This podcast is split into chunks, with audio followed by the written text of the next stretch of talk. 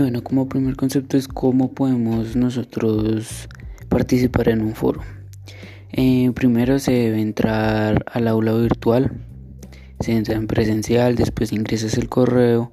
A través, después de que ya hayas entrado a la aula virtual, ahí van a aparecer varias opciones de las, de las aulas, de todo.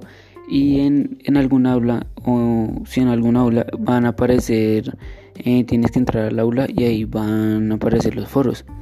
A partir de eso, ahí los profesores siempre ponen como una explicación de qué o las instrucciones de cómo qué es lo que toca hacer, si son preguntas, si es mirar un video, un video y a través de ese video escribir ideas, si a través de las preguntas que hiciste tienes que responderlas a través de un video o responderle a un compañero.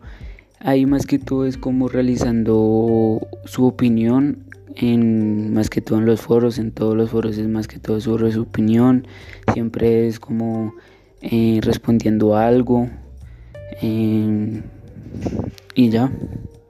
Muchas gracias.